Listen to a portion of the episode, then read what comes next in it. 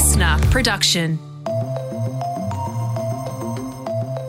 Hello and welcome to the briefing. I'm Katrina Blowers. It is Tuesday, the 14th of September. It's also a pretty exciting day for Annika Smethurst because it's the eve of you bringing an exciting new project into the world. Yeah, I'm almost at the stage where I can enjoy it, Katrina. I have written a book, as many people know. Tom's writing a book, I'm writing a book, and it is a struggle along the way. But when you do finally get to see it, go on sale tomorrow or in shops. It's really, really cool. It just uh, takes a while to get to that point. I can okay. tell you, it's a labour of love. sure, it's a huge achievement. So in Victoria, I guess you're still not able to go around shopping centres and see that on the shelves. But what can people look for? What what what's the what's the name of the book? No, sadly not, but I am told people are buying more books in lockdown, which is great to hear, whether it's mine or any other books. I endorse reading. But if you can't get to the shops, it's available online. It's called The Accidental Prime Minister, and it is a somewhat of a biography of our current Prime Minister, who you might not know anything about. Maybe you want to know more about him. I don't know. There's a bit of everything in there for people. So if everyone could jump online, buy a copy. If not, grab it from your library, read extracts in the paper. I don't mind, but hope it's oh. enjoyed. I will definitely be buying a copy. And a huge congratulations to you, Annika, because that it, it, takes so much to write a book. And I think that this topic is so, so timely. So well done. Now, on today's briefing, we are going to take a look at those new abortion laws you might have heard about that were introduced in the US state of Texas. This is how this law works. So they can be sued by any private citizen.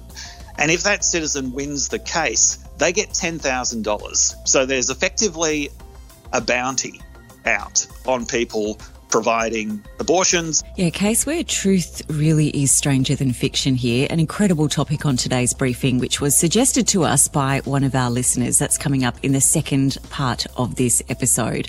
But first, here's the headlines. Victoria will now give construction workers priority access to vaccines while also launching an enforcement blitz to make sure the industry is following COVID restrictions. We'll be stepping up compliance and making sure that the industry, in all its different manifestations, uh, recognises their obligations with regard to the Chief Health Officer's orders. Mm, something that's definitely needed in my suburbs. State Industrial Relations Minister Tim Pallas speaking there. Yeah, so the government will this week open up 20,000 Pfizer appointments and unlimited AstraZeneca appointments for construction workers, while 50 compliance teams will be inspecting work sites. The minister said the number of builders and tradies travelling around Melbourne meant the industry was a growing source of transmission. The construction industry is young, it's mobile, they often visit multiple sites and they return home to all areas of metropolitan Melbourne. Around 120 cases have already been linked to a construction site in the city's east, with authorities warning tea rooms have become a source of a number of infections. Let's go to New South Wales now, where Premier Gladys Berejiklian will today meet with mayors from Sydney's hotspot LGAs as she comes under pressure to release individual suburbs from the harshest of those restrictions. So she'll be meeting with the mayors of the city's 12 hotspot LGAs, some of whom have been accusing her of snubbing them. It comes as nine newspapers report members of the Berejiklian government have called for her to release suburbs with low case numbers within the LGAs from the toughest restrictions. The Premier has also defended the decision behind the lockdowns after a parliamentary inquiry revealed authorities waited two days to impose restrictions after discovering they had not contained a super spreader event in Sydney's west. These are decisions we took based on the health advice. And uh, again, there'll be people that said we went too hard and too soon. Others will say we were, you know, not hard enough. Yeah, so the Yass district in southern New South Wales has also gone back into lockdown after a positive case there. They only had uh, two days of ease restrictions. Meanwhile, in Queensland, that border bubble has reopened. It's just for students and essential workers. Unfortunately, Annika, I know that you're in lockdown, but even if you could, people still can't make it up to the Gold Coast for those school holidays. It is just uh, for essential work only. A record harvest is on the way, but farmers say they just don't have enough pickers and packers to help them. Farmers are now calling on state governments to adopt a more flexible quarantine for incoming arrivals, warning current caps could leave their industry short of more than 10,000 workers. That's quite a lot.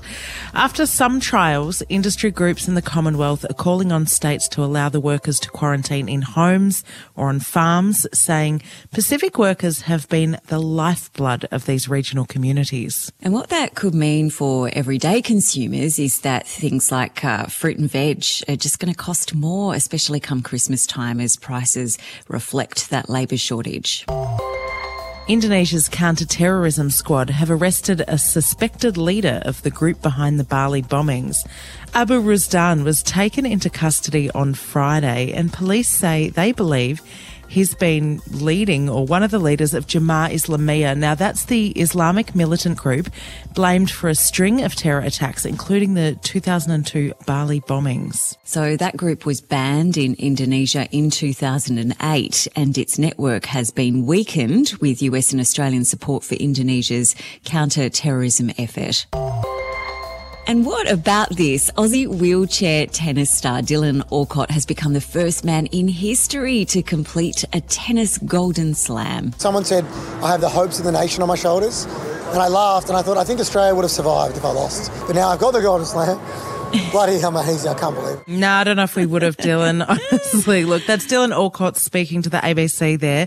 The 30 year old won the US Open men's final yesterday, and that comes after wins in the Australian Open, French Open, Wimbledon, and the Olympics. So winning all those titles has secured Alcott the title of Golden Slam holder. I'd quite like that. Uh, it sounds pretty cool, which has previously only been achieved by a handful of female players players.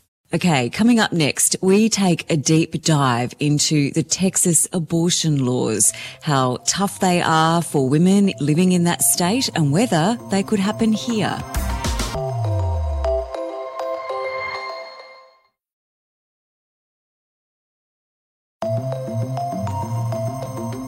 Today's briefing topic was sent in on Instagram by one of our regular listeners, Adriana. Hey guys, Adriana here. Love listening to your podcast to keep up to date with my current affairs.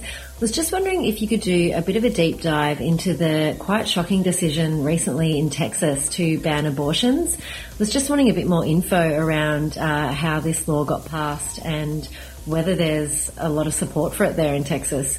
Thanks a lot. Love your work. Bye. Thank you so much, Adriana. And just as a side note, if you have a topic you would like us to explore, you can follow us over at The Briefing on Instagram and just send us a DM. We would love to hear from you. So, Adriana's talking about the recent decision by the US state of Texas to effectively ban women from having abortions from as early as six weeks into their pregnancy based on when you can hear the fetal heartbeat. So, this is hugely controversial, not only because it effectively bans most abortions, but offers cash incentives for citizens to job their fellow citizens in. So, ordinary people who sue those involved in abortions can collect cash payments of 10 grand as well as their legal fees if that court case is successful. Majority of abortions in Texas are now banned. The law known as Senate Bill 8 prohibits abortions after six weeks. What happened in Texas is that they turned the clock back 50 years. Abortion matters for all of us. Our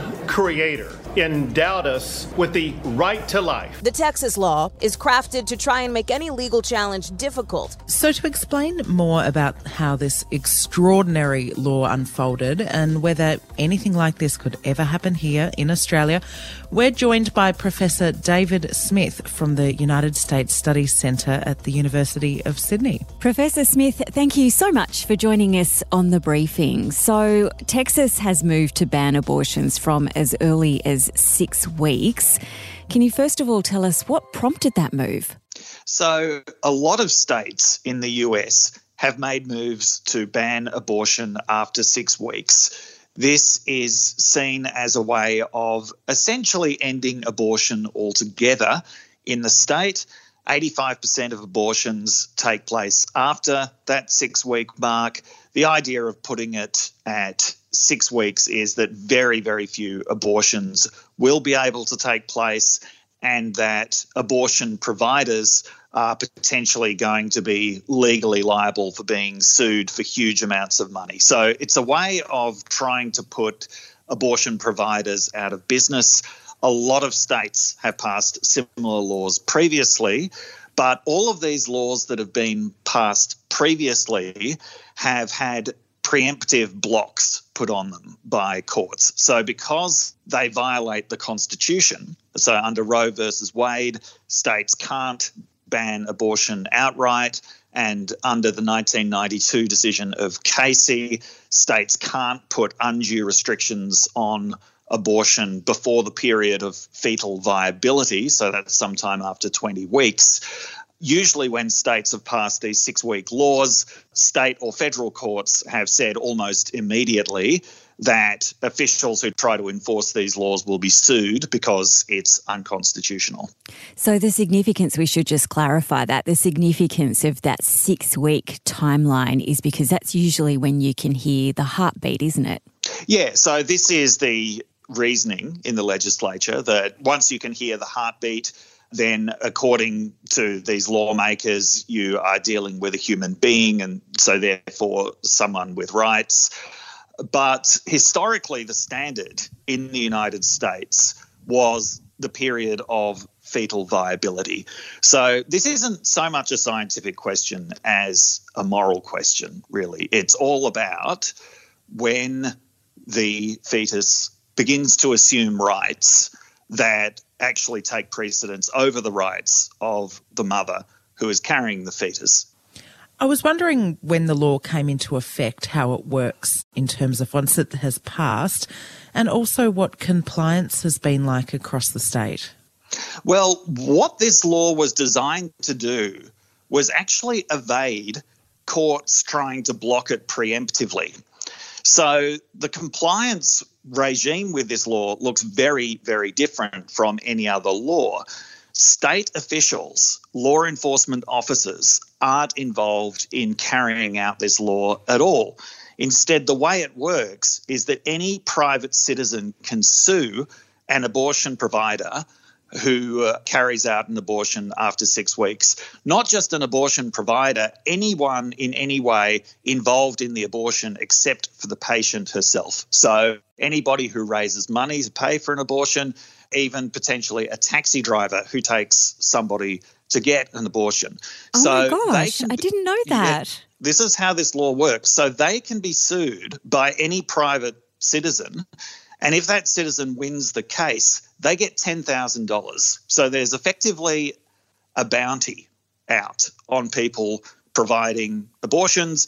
It is up to citizens to do the suing. And the reason why that was put in place was so that if abortion providers went to court to try to preemptively stop the law, they wouldn't be able to do it because the court wouldn't know who to sue. Potentially anybody out there is essentially an enforcer of this law. Whereas usually when a court wants to preemptively block legislation like this, they can target law enforcement officials and government officers. They can't do that with this law because they're not the ones who are enforcing it. It's private citizens.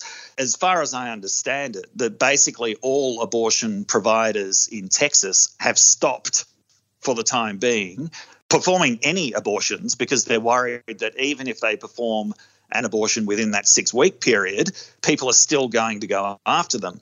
So it's it has had the effect of essentially shutting down abortion providers across Texas, which is what the law was designed to do. It's really quite an alarming law in terms of not just the fact that it essentially has stopped abortions in the state of Texas, but it's this new era of vigilantism. Are there any exceptions in Texas at the moment, whether that be rape or the age of a mother? And what rights do women have to, I guess, sneak across the border and go into another state? Is that an option? To this law, there are no exemptions for rape or incest, which makes it not just one of the toughest abortion laws in America, that makes it one of the toughest abortion laws in the world. Even countries with a lot of restrictions on abortion generally make exceptions for rape or incest. This law doesn't.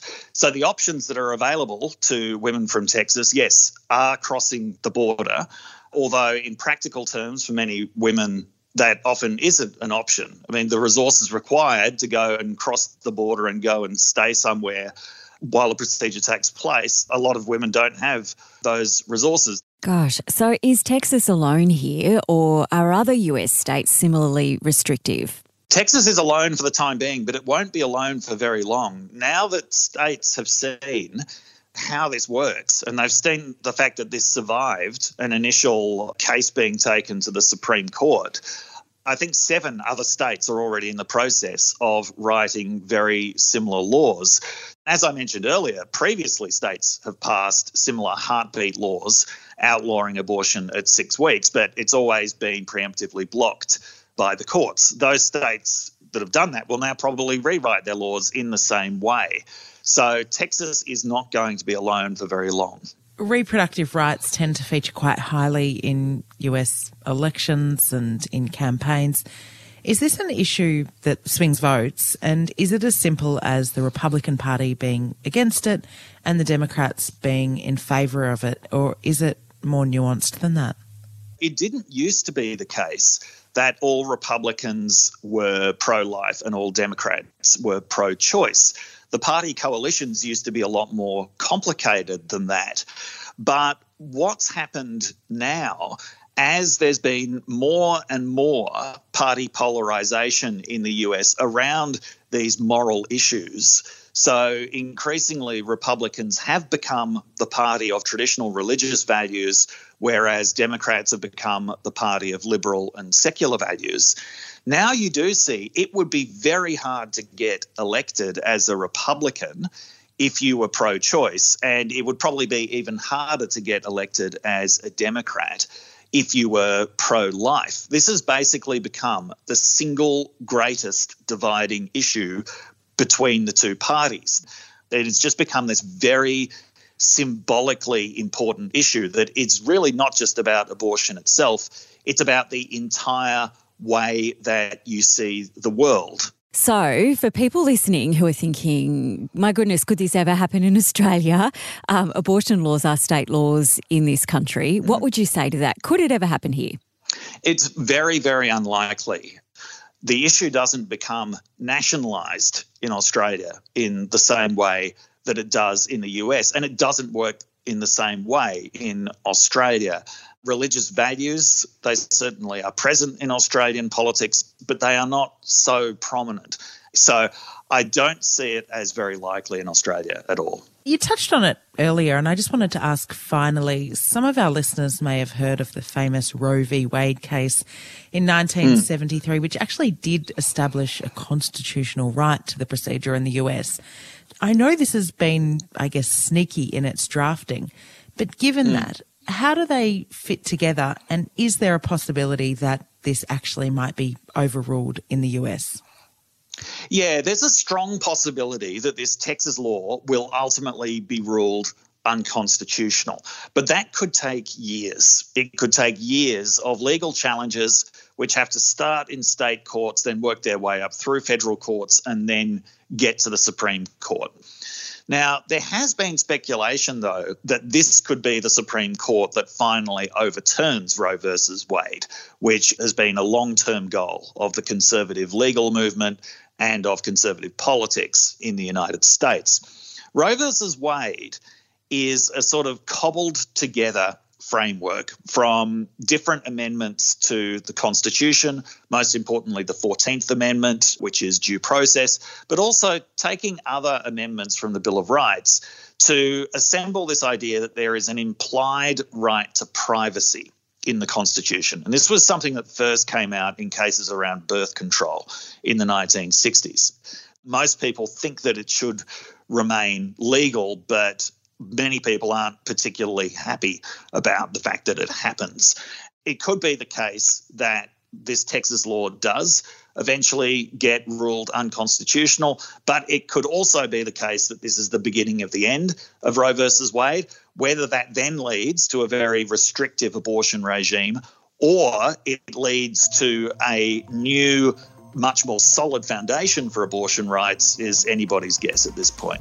So that was Professor David Smith from the United States Studies Centre at the University of Sydney. Uh, lots to unpack there, Annika. Yeah, it's obviously a very emotive issue for a lot of people, um, particularly in the US. He said, you know, this is an election decider, whereas here it's a state issue, and you don't hear about it too much. I think, as he pointed out, it's not something the conservative side of politics really used to harness that mm. many votes and, and, and mobilise people.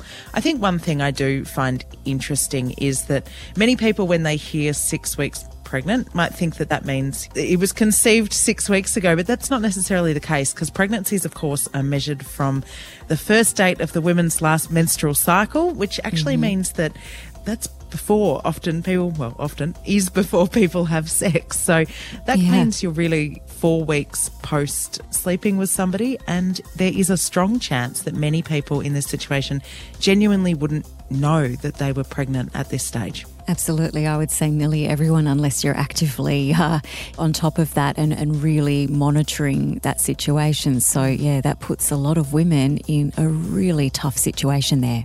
And tomorrow on the briefing, the cool down. Some of Australia's biggest name athletes get behind the push for climate change.